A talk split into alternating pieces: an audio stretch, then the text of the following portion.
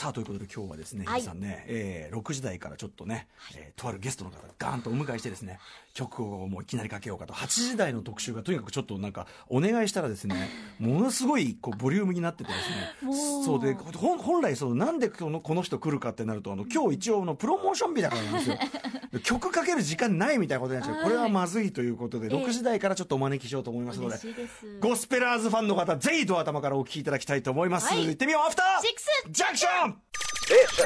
After Six Junction. 10月30日水曜日時刻は6時を過ぎましたラジオ同期の方もラジコ同期の方もこんばんは TBS ラジオをキーステーションにお送りしているカルチャーキュレーションプログラム「アフターシックスジャンクション」通称アトロクパーソナリティは私ラップグループライムスターの歌丸ですそして水曜日のパートナーははい、TBS アナウンサーの日々真央子です。そして早速第6スタジオもうすでに入っていただいております、はい、どうぞゴスペラーズの黒沢かおるです。こんばんは。よいしょいらっしゃいませこんばんはどうもどうもはいなんといかうもうことで落ち着く感じになってきて嬉しい。え今日はでもね10月30日ね、えーボクサーズというねそのはいシングル25周年記念ということですよね、はいありがとうございますえーのプロモーションということで、もうはいすでにあちこち稼働はされてきた後なんですか、えーことれは、稼働が少しずつスタートしたところですね、うんうんあテレそうでビすかとかはもう撮ったりとかしてて、うんうんうんうん今インタビューがぼちぼちスタートしてって感じですね、まあ、お忙しい中ね、来ていただいいてやいやありがとうございでます、ね、そのタイムミングでのその8時台の特集だったんですけども8時台の特集がとにかくそのボリュームがもうあの行き過ぎていると、あ、ええやりすぎましたね、えーそのいやいやいやその中ではちょっととてもあのボクサーズがかけられないということであい やあのあのコーナーってだってプロモーションとかしないコーナーなんじゃないいのやいやいやってうねいつもあのアトロック聞いていただいてるんですね黒もね、ええよくね反応ねすぐ来ていただ怖いいてですよ月間が結構神回続きなんで、い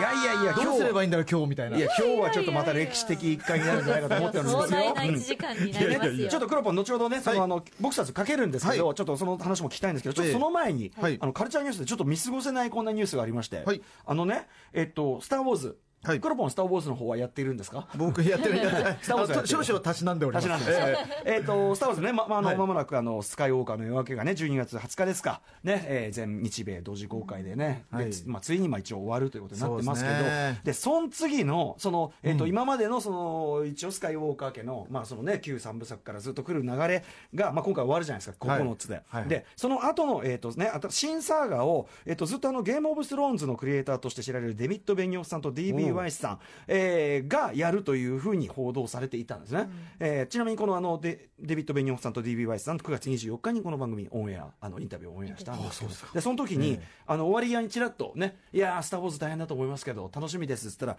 なんか全くもうブランクみたいな、コンプリートリーブランクみたいな、何も考えてないまだみたいなことを言ってたんだけど、考えていないどころか、えっと、なんとこのお二方ですね、まあ、ネットフリックスとなんか大型契約して、なんかまたあー新たなドラマシリーズをやるとおーないるうほど一応理由で、同時には無理、でもちょっとなんかへ変な話かなって気がするんだけど、そうですね同時には無理っていうことで、スター・ウォーズはおりますと。あらいうことにだからもう完全に新三部作にっていうか新新しいサーガに関しては白紙になってしまったというね。それはなんか残念ですねねえええまあ、残念かつどうなんですかねこれねちょっとドキドキしますねしそうやっぱちょっと「スター・ウォーズは」んまあ、正直言うとテンション的には今 MCU に負けてるじゃないですか、まあそうですしね前ほまああどの前ほどやっぱり熱くなってはないえーまあ、あのエエピソード8ショックというのがありまして あれめっちゃ言うよねそれねえーいやいやこれで もね僕の周りのあのこのもともと「スター・ウォーズ」がすごい好きだった人が、まあ、俺も含めてなんだけど、はいやっぱねエピソード8ってすごい作品で。ずーっとこうだって俺映画好きになったきっかけ「スター・ウォーズ」なんですよ、いはいはいずーっと「スター・ウォーズ」もうあのなんだ「フォースの覚醒」の公開前の、はいはいええもうきもうこんなもうものすごい情緒不安定になって、はいもう始まる前とかもうどうだ俺大丈夫かみたいな終わったとこうやってムクロになってんじゃないかみたい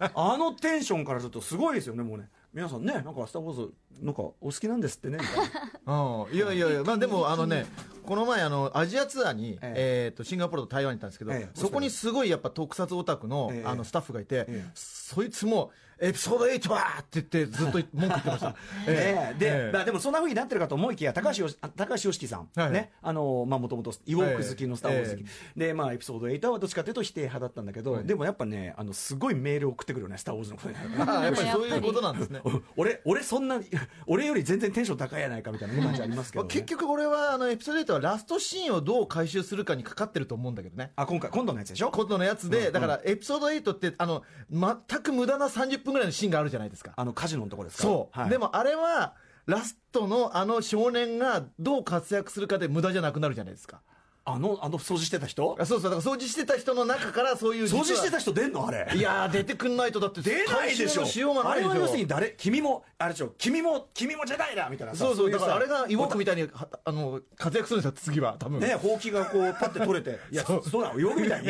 そうそうちっちゃいまま活躍するとか、いやでもほそううきすれほばうきが取れて便利ですねなんつ ってねえ俺の牧田のクリーナーのあの縦台みたいなもんです よもうパッと取れて掃除できてあ全然やばいやばいやばい時間がまあ、ということで、まあ、ちょっとデビッド・ベニオクさんと DB ワイスさんは、えっと、なしになりましたということで、はいなるほどちなみにデビッド・ベニオクさんはあの、えっと、ジェニーマンのね脚本にもねクレジットされてます、ね、なるほどジェミマンジェミーマンに関しては今週えあさってやるんですよ明後日やるあもう見に行くんだったらねなかなかお忙しいと思いますがやっぱ埼玉新都心ブービックスでハイハイフレームレートハイフレームレート 3D はい、この新しい撮影法へー100いえっと 1, 秒間に120コマはい120フレーム、うんでで撮影して、えっと1秒間に60フレームで、えっと上映して 3D にするというなるえそんな新常識のなんかどうどうしてるのかわからないですけどなんかとにかくすごそうですねハイテクだから今までだから24個もなわけだから。あそうかももうじゃあもう改造するのとんでもない桁違いなわけですよ。はいあーちょあー、ごめんなさい。あ、すみません。すいませ問ん題が問題がでね、本題なんですね、はい黒沢さん、えーはいゴスペラーズ25周年記念シングル、はいボクサーズ本日発売でおめでとうございまありがす。とうございますはいアカペラです今は回い、はそうなの、そうなの。で、えええっと、まあ、あちこちで聞かれてると思いますが、はいなぜこのタイミングで、えーアカペラソングに来たのか、しかもね、あのー一連のバラード的なのじゃなくて、ちょっとこうね、こう攻撃的なと言いましょうか。はい、あのやっぱ世界にはハーモニーが足りないっていうのを我々ずっと意見広告出して1年間かけてやってたんですけど、ええまあそれの集大成としてやっぱりハーモニー自分たちでやんなきゃダメだろうって時に、まあ、いわゆるバラード方向のうん世に問うたものがある程度それは認知されただろうと、ええうんでも一人とかありますからねそうですね、うんでもやっぱこういうタイプのアカペラ、あのちょっとね、迫力のあるタイプのアカペラって、我々デビュー時からやってるんだけど、んまだやっぱりあんまりピンときてる人がいないとうんうんうんうんいうことで、まあ、最初はそのね、あのリズミックなアカペラだけをあの、集めてたわけじゃないんですけど、作ってたわけじゃないんですけど、うんうん結果的にやっぱこれでいこうよっていう話にね、酒井が非常にあの、酒井いさろいんろね考えて考えて作ってくれて、これに対して僕らが、おここかっこいいじゃん、これでいこうぜっていうような感じで、シングルになりました。はいはい、いや、これね、あの僭越ながらと言いましょうか、私ども、ライムスター、まあ、MC としては 2MC じゃないですか、はいで MC のすごいあの激しい掛け合いする、バックアンドフォースって曲があって、はいでそれでやっぱりそのマイクロフォン、マイクロフォン使いとしてのスキルを、要するに芸をさ、アそうですートの前の芸を見せて、こう客をよ完全ロックする、はそいういうことを、まあ、あのやってるわけですよ、ええでやっぱゴスも、俺思うにいろんなフェスとか出てさ、ほら、ロックあの、えっとロックインジャパンとか出たりとか、はいい出ますねろんなこう、ええ登山マンフェスまで人間交差点に出ていただいて、そういうところでやっぱり客席を完全ロックするスキルっていうのかな、ええそういうのをこうアピールしたろうっていうかすればロックできるっていうかその全然違う層まも、あ、それはまあね、本当にアマチュア時代からそうですからね。だからそういう、なんていうのそだからこのタイミングでこれを出してきたっていうのはすごい僕なんかこうライムスターにおけるバックアンドフォースかなとかね、はいはいなんかすごくあの分かるんですね気持ちがね、これだからサビってあの全員違うことを言ってるんですよ、あの全員がこう言葉をハモってるだけじゃなくて、割とみんな人入れ替わり立ち替わり本当にまさに入れ替わり立ち替わりあのポリリズムでサビのなんかスキャットの、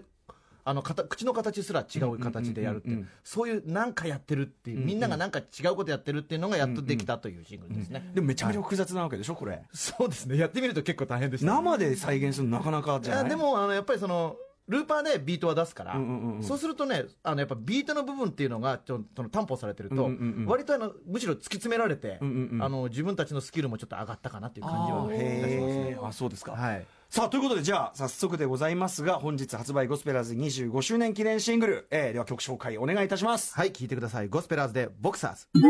はいゴスペラーズ25周年記念シングル「ボクサーズ」をお聴きいただいてきました、はいまあ、密度ばっちりでねその間もずっとスター・ウォーズの話して るそうですねそうですねいやいえやえでもありがとうございますいやもうめちゃめちゃこれでもこれ生で見たいなやっぱりねこれはあの本当にそのすごくサビの進行は実はリード以外はものすごい冷静にやらないと絶対ハモらないんですよ、うんうんうんただその代わりリードは好きにやれと、うんうんえーそういうようなこうディレクションでやってるのでうんうんうんうん、まあだからそのリードボーカルの躍動感とコーラスに回った時のうんこういきなり冷静な感じになる感じっていうのが結こ構うギアチェンジををこうさこうパートによってバッパッとこう変えなきゃいけない変えなきゃいけないですそうかんんそうそうそこがまあ聞きどころといえば聞きどころかもしれないですね。いやだからすごく俺はそのなんていうのかな限りなくやっぱドゥアップとラップははあの、ね、同じこう同梱のものだというふうに思ってるけども、なんかすごいラップにおけるマイクロフォンスキルに近いような印象も受けました本当にそうですね、んはい、そういう感じをヒップヒップホップを感じましただかあらのボクサーズにヒップはホップ的なものはすごくあの韻の踏み方とかもうんうん酒井すごい好きなんで、うんうん結構ねあの考えてましたいねやすごい素晴らしいと思います、あそしてあのあのボクシングメタファーと言いましょうかねこちらも本当にそうですねバッチリであ決まっのてボクシングは BOX なんですけど、あの声を意味するラテン語の VOX でボックス、はいボックスえっと声で殴り合うとボクサーズでございます。はい、えーということで、お聞きいただきました黒沢さんは、えー8時からのね、こちらね、この、この時間にわざわざこの曲を応援したということで、ありがとうございます8時はみっちりね、黒沢さんの、よ頑張らないといけないですろしくお願いいたしいやまいやいやす。大丈夫かないや、これはでもね、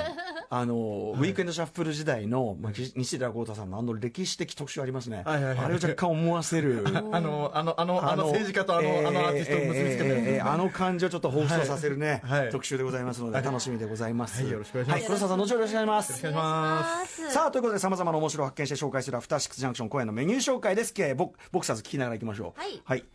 えーこの後すぐ、日本一の調味料を決めるイベントをご紹介いたします。はい、その後は先週末開催されました最強のミニ四駆レーサーを決める大会ジャカンジャパンカップ2019の取材報告を池袋にあるミニ四駆バードライバーの店長でミニ四駆アドバイザーのアストさんにしていただきます。そして7時からのミュージックゾーンライブダイレクトはバンドシアターブルックのボーカルギターロックスター佐藤大二さんのスタジオライブですそして、えー7時台後半には今夜が最終回あーとりあえず寂しいとりあえずの最終とりあ回えず一旦のはい、えーウイスキーブラックニッカとコラボした期間限定コーナー教えてマリアージュ教授をお送りいたしますはい、そして8時からは特集コーナービヨンドザカルチャーです。今夜は改めましてこちら。ゴスペラーズ黒沢薫プレゼンツ特撮はブラックミュージックだ特集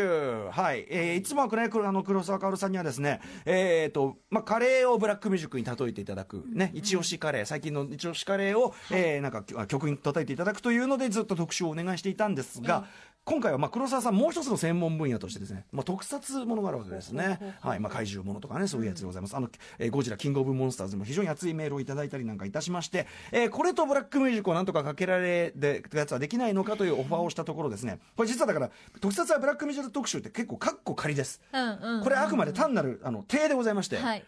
じゃあこれを使ってこの形を使って何をやるのかというあたりは8時台に発表したいと思いますうわのーで、えーぜひお楽しみにしていただきたいと思います。はい。そして番組では皆様からのリアクションや感想をお待ちしています。アドレスは歌丸アットマーク tbs.co.jp 歌丸アットマーク tbs.co.jp までです。生まれた方全員に番組ステッカーを差し上げております。そして各種 SNS もお願いします。Twitter、Instagram、LINE、フォロー、ぜひお願いいたします。それではアフターシックスジャンクション行ってみよう